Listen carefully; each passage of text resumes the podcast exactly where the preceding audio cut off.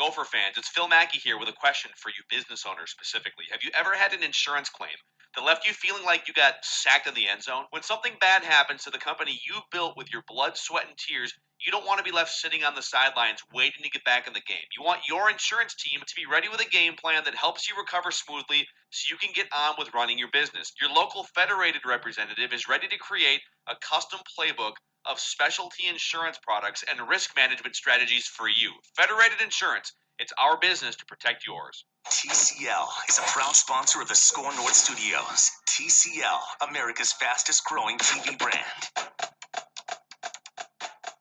Welcome into another quarantined edition of the Score North Gophers Show. Thank you so much for finding this podcast wherever it is that you have done so, whether it be via Apple and iTunes, Spotify, ScoreNorth.com, or that free Score North mobile app. We certainly appreciate it. And if you wouldn't mind, please give us a review, preferably a favorable one, but I can't stop you from leaving a negative one. Although I do hope that that is not the case. I believe this is quarantined edition number six or seven. I've already lost track. That shows how quarantine is going.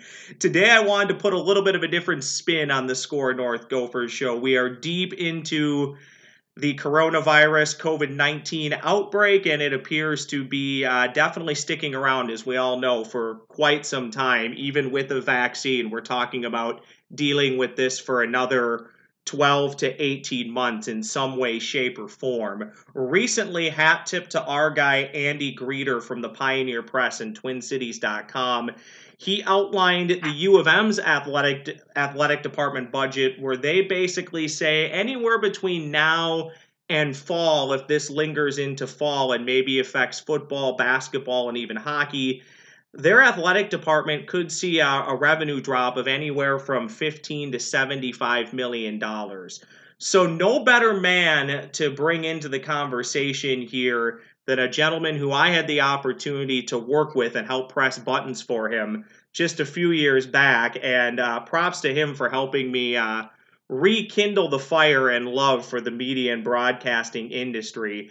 Uh, King Banaian from the King Banaian Show on Business 1440, AM 1440 in the Twin Cities, available at twincitiesbusinessradio.com. He is the Dean at the School of Public Affairs at the St. Cloud State University, the St. Cloud State University, also a professor in the Department of Economics at St. Cloud State University. Go Huskies, woo! Good to see you, well, at least hear from you, Mr. King Banaian. Thank you for making time for the Score North Gopher show. Ross, it's so good to be able to talk to you again. It's been a while, and this is this is sort of like a what a way to go back to old days to actually have a chance to visit, even in this uh, very imperfect uh, manner of not actually being able to see you. It's very therapeutic when when I was kicked out of the Hubbard building, King, I, I basically told the podcast subscribers, I don't know when I'll be able to give you another podcast because the way I looked at it, King, is I'm leaving the studio. Well, in today's day and age, you never truly leave the studio. So we were able to kind of um, MacGyver this situation where we can have a podcast where maybe we're sacrificing the audio and the quality just a little bit but the content is still pretty good. So, uh, very appreciative of your time and appreciative of everybody uh, listening here during this outbreak. King, I mentioned to you before we started recording. Being an economics professor and a dean, I figured no better person to help break this down. Uh, I guess layman's terms is probably the best way to put it. Everybody knows that with the situation that we're dealing with, economically, this affects basically everything. But when you hear numbers where the University of Minnesota says if this extends out, they could be down as much as $75 million. How does this trickle down and how does this get to this point at a public university and a public entity? Well, it, gets there by uh, the fact that uh, you don't have people coming to the games, and so that that's that's a problem. Uh, but I think even the larger issues are broadcast rights, right? You're not getting paid for broadcast. You're not getting paid because you're not broadcasting. You've got people who you brought on as sponsors who have the signs in the stadium or their names on promotions that are happening in these in these events. And the longer this goes, uh, for the University of Minnesota, for any college team wherever, uh, the longer it goes, the bigger the hit to the revenues in that in that particular budget. So the fact that the U of M was probably getting ready to go, I don't know if they were going to get to go to uh, to the big dance in, in the NC2A men's basketball tournament, but the uh, their hockey team looked pretty good. They probably were going to make some noise and, and, and had some thoughts there. So that, that got stopped at the very last moment. And so the payment that would have gone to the athletics department from the NC2A for the men's basketball tournament, which you get regardless, you get a portion of it regardless of whether you actually get to take part in the tournament. That money's not there. Uh, and, and, and, and so when we can't put on the big spectator events like like March Madness, you are going to see an impact on that budget. Now, go forward to this. Go forward into spring. Well, spring is actually probably the smallest revenue hit to most most major uh, athletic programs at at uh, universities and colleges because it's football first, it's basketball second, and, and, if you're in if you're up here in this part of the country, hockey is not too far behind. Uh, and in some places, like like at my university at St. Cloud State, hockey is actually the number one revenue generator. Um, we're past all that. But you've got baseball, you've got uh, you, you've got baseball, spring sports, you got the track and field events. They're not big revenue generators, so that that actually probably doesn't hurt them that much. But here's the bigger issue, I think, and I and maybe we want to go down this track. Okay, suppose you're a Gopher football player. Where are you training right now? You can't go to the gym. You know, you can't go to those athletic facilities at the U.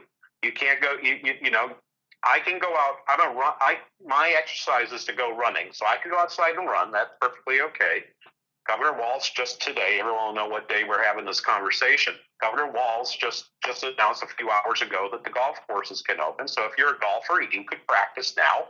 That's possible. But if you're a football player, what are you doing? I mean, you, you, you, the gyms are closed. They're going to stay closed for a while longer. So every football player coming back, regardless of whether they we say the state's open on May 15th or June 1st, whether or not you're going to have games, every every player out there has had their has had their training stop, and I think that's why.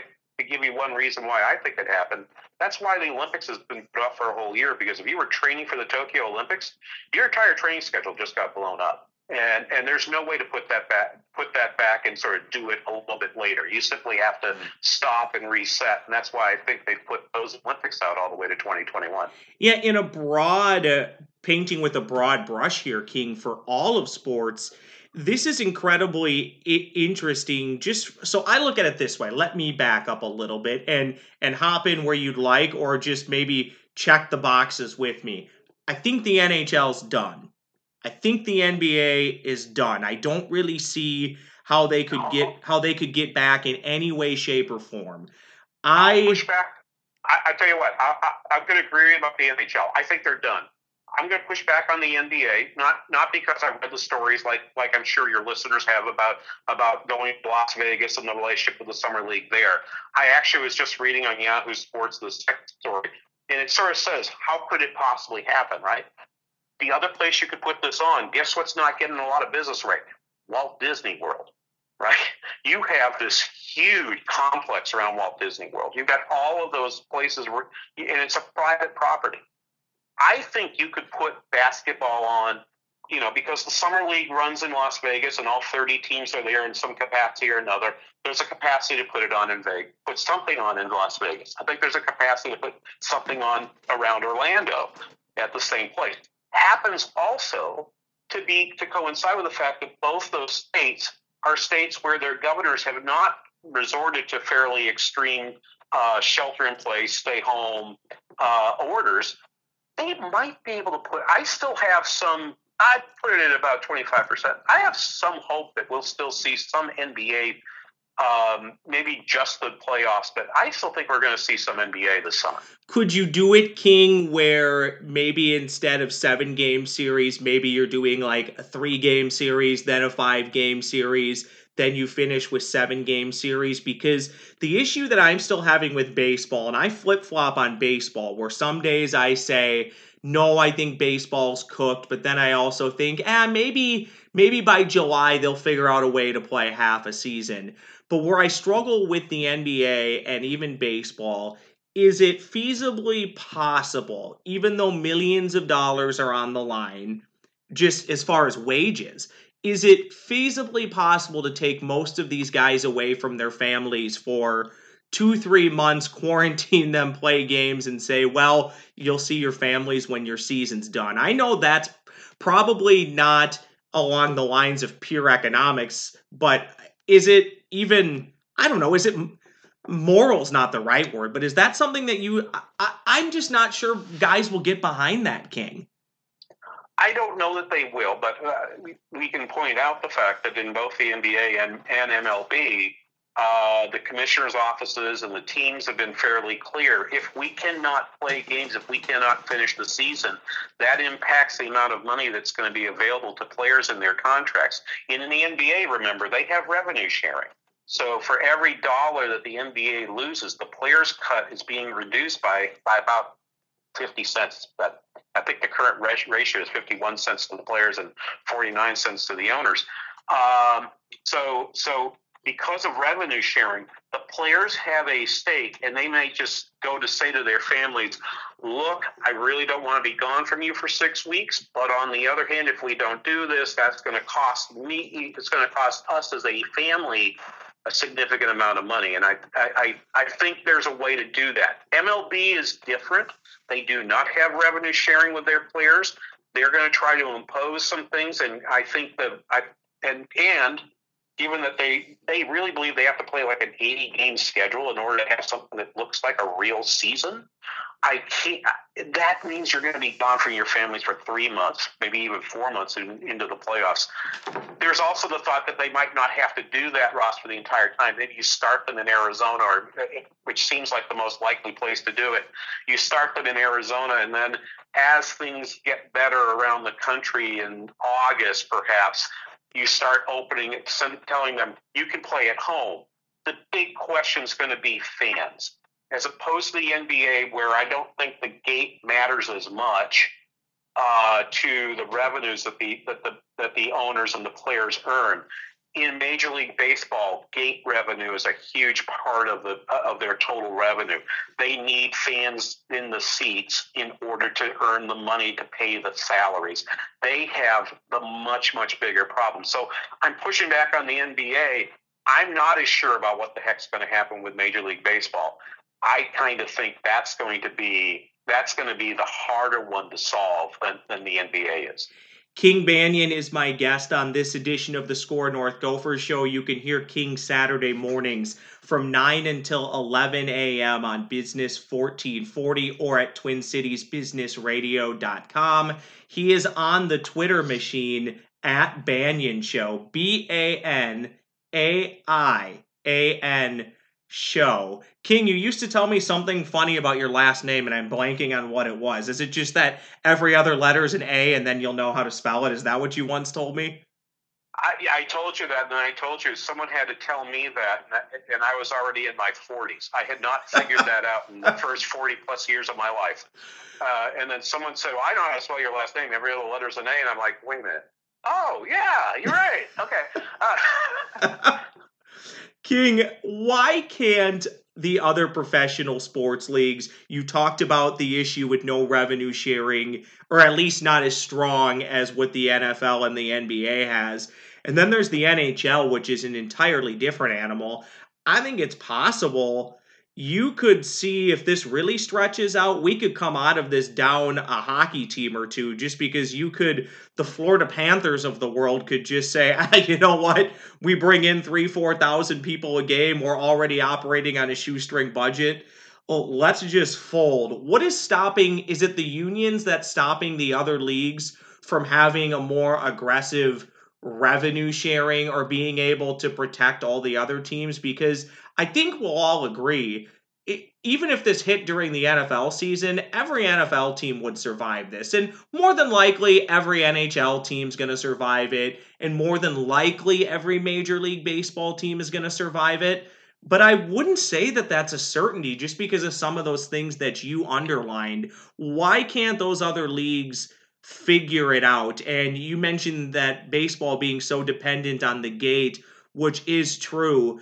Is it just because of too many regional TV contracts that are hurting baseball? What are some of the economic plays that are there? Loaded question, and sorry for rambling, but what's what is there stopping the MLB and the NHL from being able to protect their teams and have a better economic plan?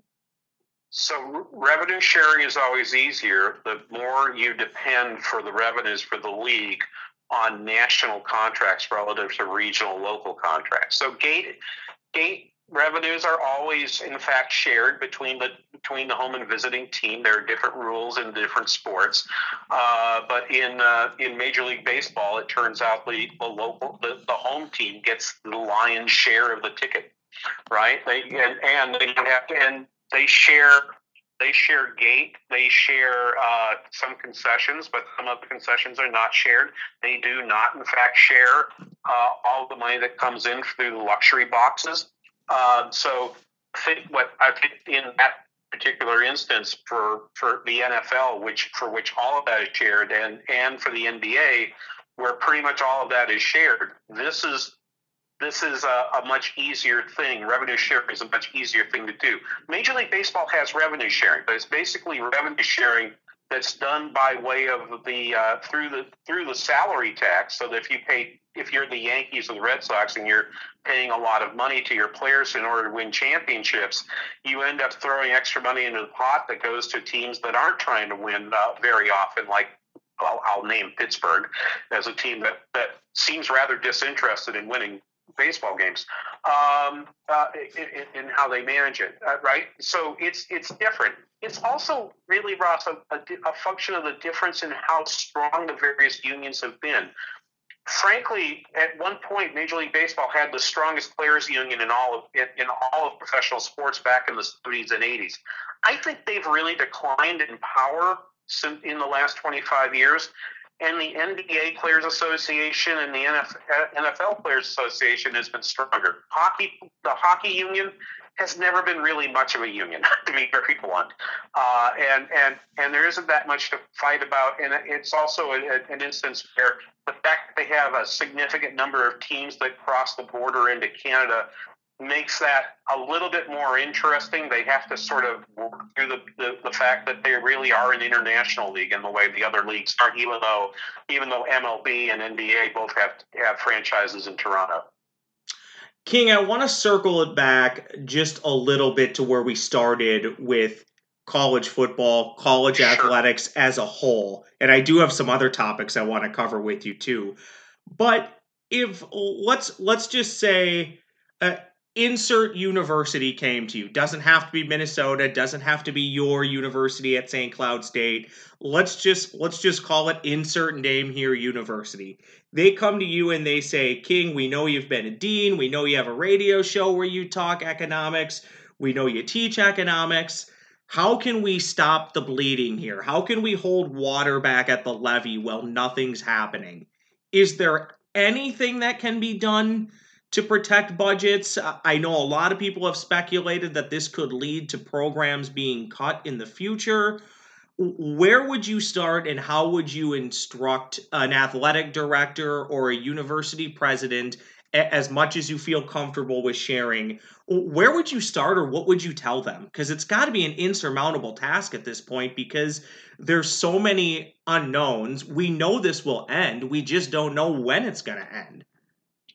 Well, let's let me begin with a uh, with what I think maybe for your listeners will seem will seem like a heretical statement. Uh, uh, the heresy I'm committing is so few of our Division One athletic programs uh, actually earn uh, net revenue. Most of them are losing money. They lose money on the on, on the one hand, but their goal on the other hand is to be able to boost contributions from alumni um, so that you know, so that on the on balance it's a wash. So on the athletics budget, it looks like you've lost a bunch of money, but but many of the people who actually give money to your foundations and to your and to your alumni association are giving that money in no small part because they're attracted to the fact that they get to wear the maroon and gold or or appear the the, the spirit red and black um, to to to be part of uh, to be to be part of the Husky family or the Gopher family or whatever.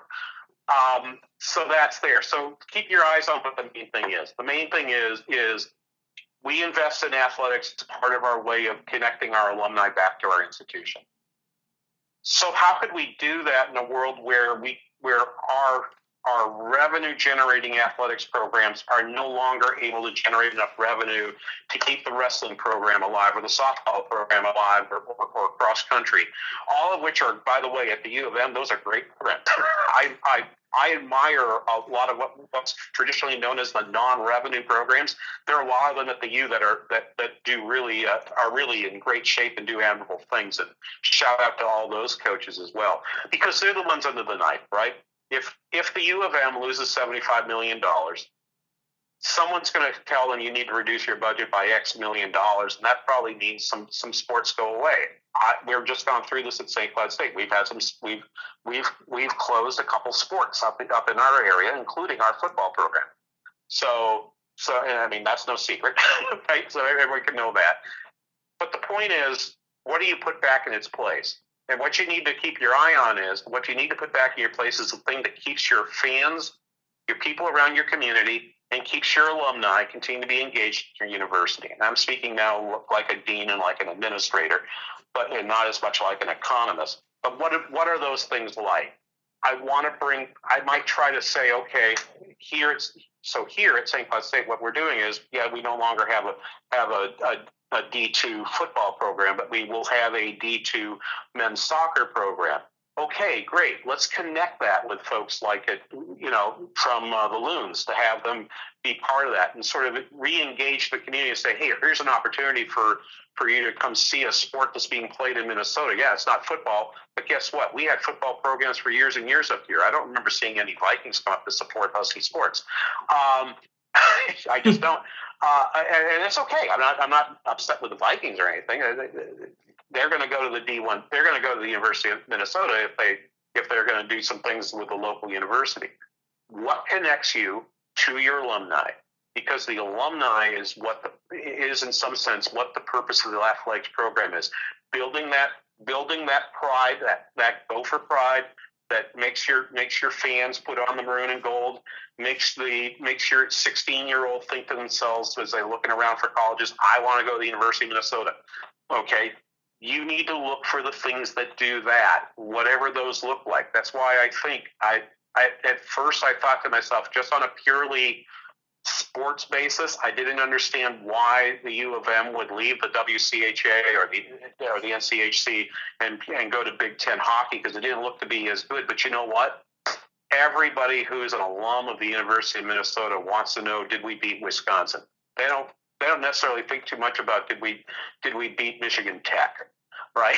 it's just not the same. It doesn't have the same cachet for them, and that's what that's what builds the pride for them. So what what I think if if they were asking for my advice, my advice is keep your eyes on the main thing. It's helping you with alumni. It's which which includes donations. Let's be there's dollars in that, but it also helps you with recruiting new students, and there's dollars in that too.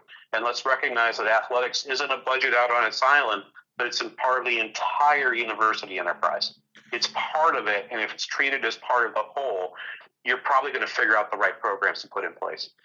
King, from from your standpoint, if I can have you put your educator hat back on, I have always said when it comes to college athletics, and, and I'll I'll phrase it to you this way: I think the Golden Gopher football team, and, and to a degree, the men's basketball team and hockey team, they are the front door to your university. Whether you like sports or whether you don't like sports, you see of them, you know of them, you hear of them. They are great marketing tools for your university. Is it fair to view the biggest sports pro- programs, excuse me, is it fair to view the biggest sports programs at a university as a, a marketing tool or that quote unquote front door. Is, is that fair or am I am I overstating that or is it not as important as sports Ross thinks it is?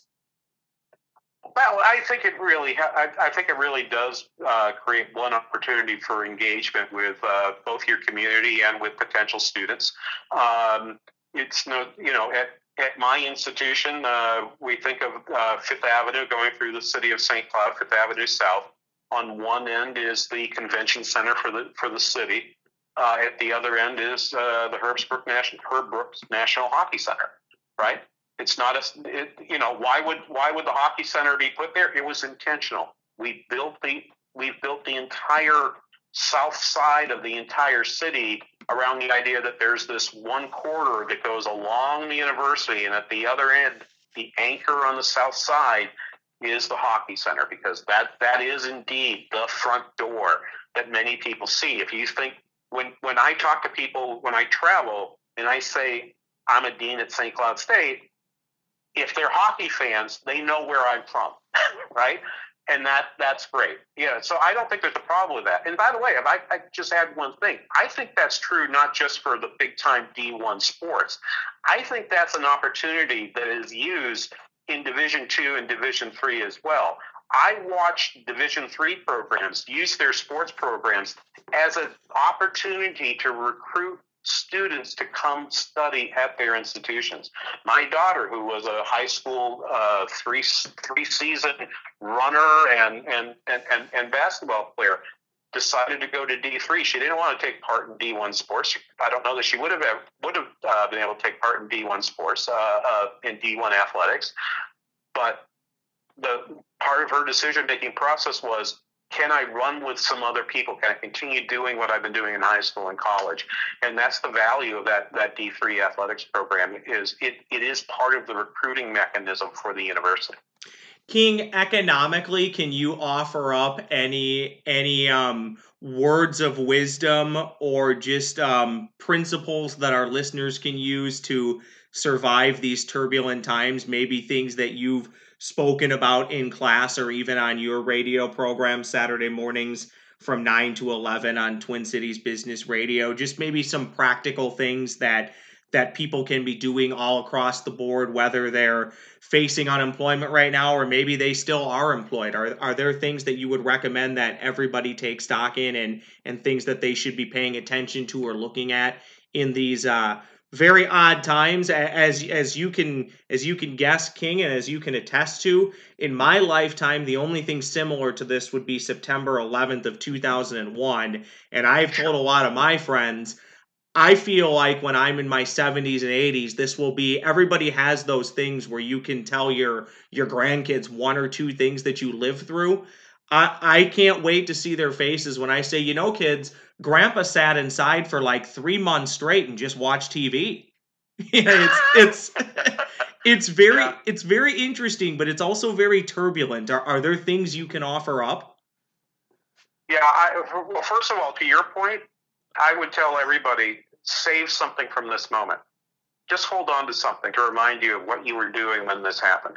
Because, because Ross, you're absolutely right. This is going to be something that you remember the rest of your life and you're going to want to share that with your kids and with your grandkids. So if you're if you're at that age where where you maybe haven't gotten married yet, maybe you don't have children, but yeah, you your say grandkids are just like a concept. Um, I would say find that thing, put it away. If you are a grandparent, I'm a grandparent.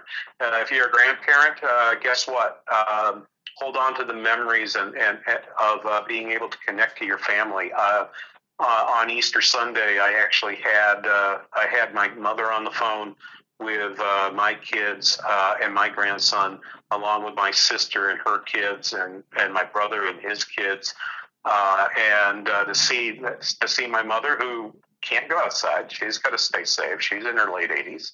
Uh, and you know to see the see her face light up that we're seeing all of her family on a screen, which she had never experienced. I mean, she didn't know what Google Hangouts was a month ago, right? She's just really excited. Okay, so so hold on to that because because this, I mean, I mean, there's no way to say say this. I, there's two. Well, let me say two things about this. First of all, there are a lot of people for whom this is just really awful. Okay, and, and, and if you work in an area where it's a manual service, like everything from operating a nail salon, being a bartender, pushing buttons at the radio station, um, anything where you physically have to be be in space with other people at the same time, chances are your life has been tremendously disrupted. Your your income has been tremendously disrupted, and and you are you are really suffering right now. So I mean, I wake up every morning. I'm able to do the job I have from home. I have I've pretty much been home now for a month. I consider myself blessed that that I'm still able to do everything I do, and my life really, you know, whenever I think to myself, my life has been disrupted. I look at the person who moved here from another country, maybe from a refugee camp 18 months ago, and they're just hanging on by by bringing groceries over to me for Instacart. And I think to myself, boy, that person's experiencing a hard time, but but they're able to help. I'm so glad they're here too. Just, I mean, the hardest thing to do is to have an, a sense of gratitude at a time like this, but find ways to sort of build that. Um, the other thing I would say is it's a great opportunity to read. It's a great opportunity to, to write a letter. Take every day and reach out to somebody who you haven't talked to in a few years, and maybe particularly if they're a person who you know isn't married, is living in a house by or an apartment by themselves. Just let them know you're thinking of them. It, it, it, it's going to be it, it's really really going to help them out at a time like this because this is the worst part of it, right? It's, social distancing is weird because we are social animals we are used to being together at one point in our lives in prehistoric times. It was how we survived. If we tried to live all alone, the bears and the tigers ate us, right? Uh, we lived together and we lived, we close to each other. Um, that's why this feels so unnatural. And, and believe me, it's unnatural. And we will not be doing this for very long. Don't you worry.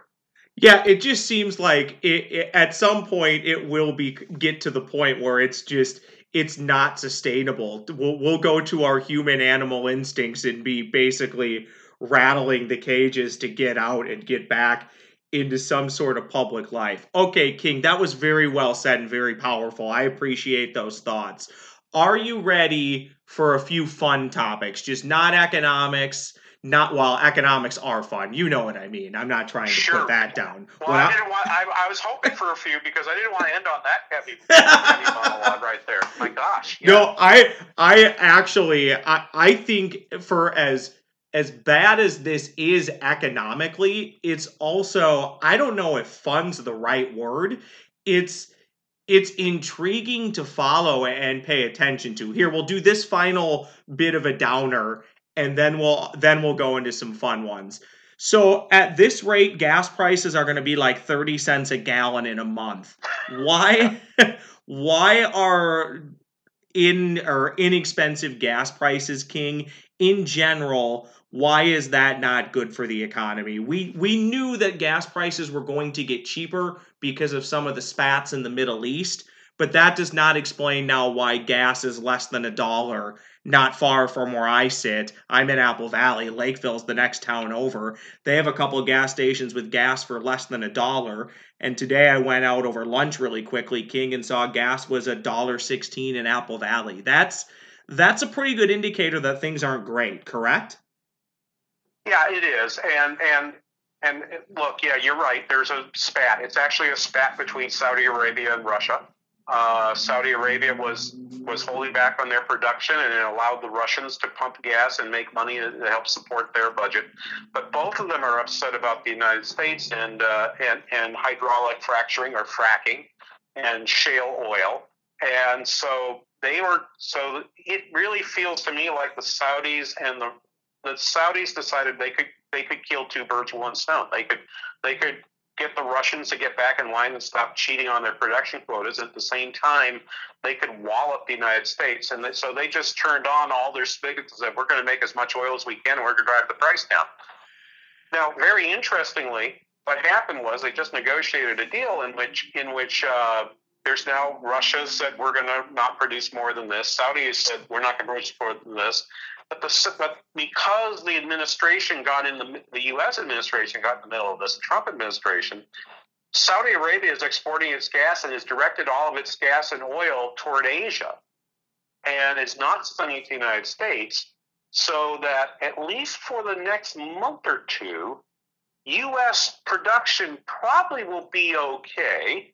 Uh, uh, the Strategic Petroleum Reserve of the United States is going to take on some of that extra oil and gas that's not being demanded from us because we're not driving as much as we used to.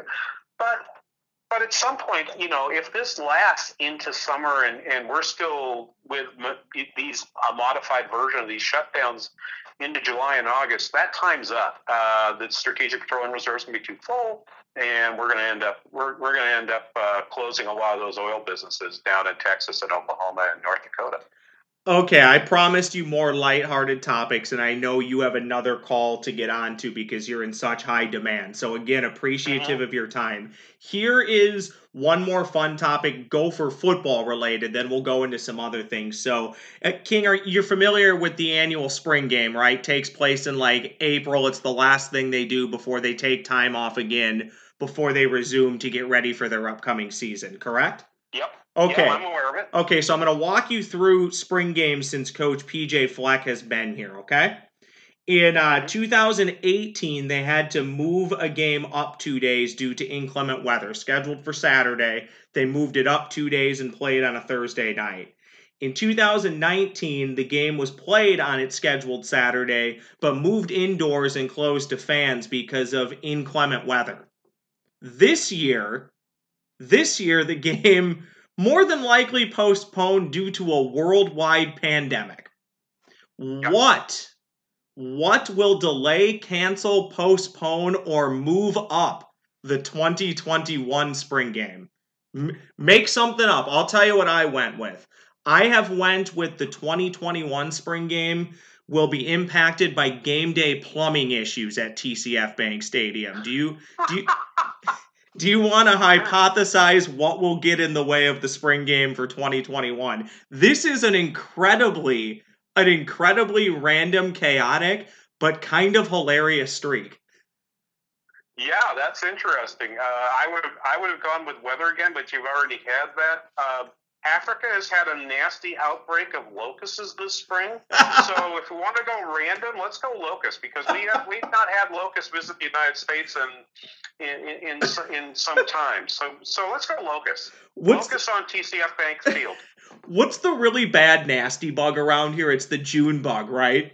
Those things yeah. are those things are disgusting yeah, absolutely. Yeah. Oh, okay, King, your roots before you wound up in the St. Cloud area, I believe, run from the Boston area, correct? Out east?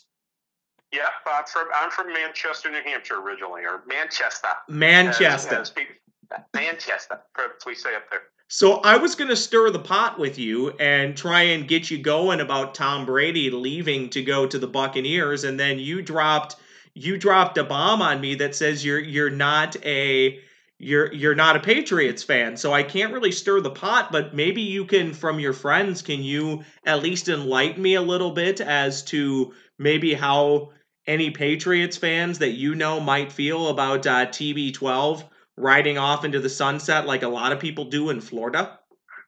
I've talked to I've talked to my brother-in-law, who's who's I think the biggest Patriots fan I know. Uh, married to my sister, lives up in, lives up in Manchester still, uh, and um, he said, "Oh, we've seen it coming for 18 months." I think most of the Patriots fans were resigned to this by the time uh, by the time they lost the game to Tennessee. I think they'd already decided, well, that's the last time we're going to see him, and what a terrible way to see him leave. Um, and and and I, I don't know. I think some of those fans want him to really succeed in Tampa Bay. I think others of them hope he's Kansas City Joe Montana. Uh, and and you got you got a range all, all over the place in between. I will say this much. I mean, I mean, I know a little bit about football he's got probably as good a set of receivers in Tampa Bay as he's had in many many years. He's not had a good a good crop of receivers for a long long time in New England, and he's got a lot be- he's got a lot better crop down down in Tampa. Well, and to a degree, from where I'm sitting, it, it makes a little bit of sense. There have been reports that him and Bill really have haven't been on the same page since allegedly Bill tried moving on from him to turn it over to Garoppolo. And then to your point, if you're Tom Brady and you claim you want to play till you're 45 and you look around at the Patriots offense or you have a chance to go choose your offense for your final couple years, it makes sense. All I'll say on this topic, King, thank goodness that the Buccaneers have modified and changed their uniforms and they're going back to their roots because Tom Brady and those awful Buccaneers uniforms they've been wearing for about the last decade, in my in my opinion, just would not have looked good. Okay, um, basketball king. I I, I want to mm-hmm. talk about your Celtics. Update me on your Celtics, and then we'll close with a baseball topic. Uh, I I was really disappointed with the with not having the the basketball season coming in. I was excited to think about what the Celtics might do in the playoffs this year. I, would they beat the best teams in the Western Conference? I don't I don't know, but I certainly like their chances against anybody in the East, even including Milwaukee. Milwaukee's got the best schedule, but um, I, I, mean, I will. I, they had two of my very favorite players on the team this year for a long time Celtic Marcus Smart, who I just love because he plays such dogged defense. And I admit to being a big fan of Enes Kanter, uh, which is kind of a weird thing, but um, but I, I I just love how the guy plays the game and the joy he has and his willingness to be outspoken. Uh, and uh, anybody that gets under the uh, under the skin of uh, the Turkish government is a is okay by this Armenian. I can tell you that. Um, so, so I was excited to see where they might go this year, and uh, I think their future is really bright. Uh, so, even if we don't get to finish the uh, season this year, I like I like their chances uh, going forward. I think we've got a great crop of players there, and uh, you know, when someone says, "Well, they're missing this piece or that piece," it's like, no, I think what they're missing is time to gel. I think they just this isn't they're going to be their year only because they haven't quite gotten to where they understand all the parts they have, including Kemba. And uh, if they could ever get Gordon Hayward going, I think they'd be. Uh, I, I, really think they would be a championship contender. Daniel Oturu from the Gophers King, more than likely a first round pick. Some even think a lottery pick. Six foot yeah. ten, average twenty points this year. Would he slide into the Celtics at all? Well, we don't have the one thing we lack is an athletic center. We've had Daniel Theis uh, along with Kanter, and the, and I've thought the Kanter Theis combo has been pretty good. But remember, they also have Robert Williams, who who in stretches has looked really really good. I, I mean, you always want talent, and I think the thing for the Celtics right now is they don't have to draft by position. I don't think they have to draft a big I don't think they have to draft a five. I think they're just going to get to their spot on the board and then look for who's the be- who's the best talent, who do they project being best maybe two to three years down the road. And because they're not going to start in this lineup right now, that's an awesome place to be. It's so different from the T Wolves, who I I think may again be be having to draft, looking at position and thinking whoever I draft, I'm probably going to need serious minutes from right away. Yeah, and with your pick or picks, depending on what they do with everything that they have, you need to hit home runs. Okay, I'm going to end getting under your skin a little bit. Okay, I'm just full disclosure. Full disclosure on this next one. I knew it's coming. I know this. I know it's coming. I, I feel like the Red Sox are being let off the hook here in trash can gate a little bit. I know I know Alex Cora basically just said, I don't even need to see the report. I'm just going to resign. I'm going to pack my things and go home. But yeah. um, I, I think your team's being let off the hook here a little bit, at least in the public light. And it kind of feels like they've been a little bit forgotten about by the MLB. Is the MLB protecting the Red Sox because of their lore? I kind of feel like that's happening a little bit. However, I'll tell you this I don't think they should take away any championships. I'm not pro that, not even with the Astros. But it just feels like they're being let off the hook a little bit too easily here. I think uh, I think they were very, you know, silver linings to everything. Uh, I think they were very fortunate the coronavirus uh, pandemic caused the shutdown when it did, because it felt like at that moment. I mean, I was watching. I, I've got MLB trade rumors on my my iPhone, and I was checking it every hour, looking for Manfred's decision uh, and the report. And uh, and then when they announced they weren't going to have the season, I'm like, okay, I guess we're going to maybe you know that we're going to delay the season. I thought, well, maybe we'll get lucky and they're going to announce it while we're shut down, which would make it not a topic, but I think if they did announce it, it would be the only topic, and it would actually take it actually would take uh, it would actually take some of the sting away from the Astros, who or and and I, I'm telling you, uh, um, I'm telling you, I think Houston deserves to to to sort of wallow in this for a while longer, not because of what they did, but the way in which they held the press conferences, sort of try to move on from it the press conference is, is even as is almost as egregious as what they did back in 2018 or 2017. Yeah, I, it's just or 2017. I mean, it's just it's just awful. What that, that I, you should someone should actually instead of watching uh, the 1988 World Series or something, they should actually go watch that press conference. Because that might have been one of the most abysmal pieces of public relations I've ever seen in my life. There's going to be a 30 for 30 on this whole thing, without a doubt. Oh, there, yeah. And, and, oh, it, yeah. and it will be tremendous. And so I'll, I'll leave you with this if you you can't convince me the Red Sox weren't cheating in some way, shape, or form, because when Steve Pearce is the World Series MVP, you know something went incredibly awry. But I will say this. As a Twins fan, I'm naive if I don't think Marwin Gonzalez probably bought, brought some dirty tricks to the Twins, who of course ended up setting the home run record last year. And I think to a degree, we're all a little bit of frauds if we don't acknowledge in all of professional sports there's competitive edges being used to try and gain advantages. Uh, right? We're naive if we don't if we don't know that or think that. Yeah, I think that I, I, exactly think that. That's why I and, and I'll I'll say I, I'm in that camp. We could do a whole nother show maybe. I'm still in the camp to say at some point Pete Rose has to be put in the Hall of Fame because if you're going to keep him out, there's a whole lot of people in there that probably should be chucked out with him. We. Uh, yeah. Anyway, I was going to say, by the way, I was just going to make a note. Steve Pearce retired this week. I, you know what? I did see that because I heard our guy Rami, who's on in the afternoons with Mackie and Judd and Rami, four to six Monday through Friday on Score North. He actually brought up Steve Pearce's denial, where Steve Pearce basically said, "Yeah, we laugh at this whole thing. We weren't doing anything wrong." Former Minnesota Twin, doing, by the way. Yeah, I know. Uh, I, but uh, I'll tell you what, Steve Steve Pearce. Uh, I will say, if he's got any brains at all, he should retire in Boston. He will never have to buy a meal. Yeah, well, you know what? And more power to him if he figures that out and actually does it. Yeah. I know you got to get to another call, so I will close with this. King, I meant it. I'm very appreciative of everything you've done for me, appreciative of the time today. And when it makes sense, we'll get you back on. And hopefully, when you're back on, we'll actually have stuff going on in the world more than just uh, guesses, guesses and hypotheses. Yes, I, I hope so. It's a, it's a frustrating time to actually. I mean, my background in teaching was was in economic forecasting. This is not. I am so glad I do not have to do forecasting of epidemiology. what a miserable job! Oh my God. Oh, I, I could only imagine. That is oh. King Banaian on the Twitter machine at Banaian Show. Again, every other letter in Banaian is an A. B A N A I A N Show at Banaian Show on Twitter, Saturday mornings from 9 to 11 on Business 1440. You can also stream that or even listen to the podcast at TwinCitiesBusinessRadio.com. Thanks, King. I appreciate it.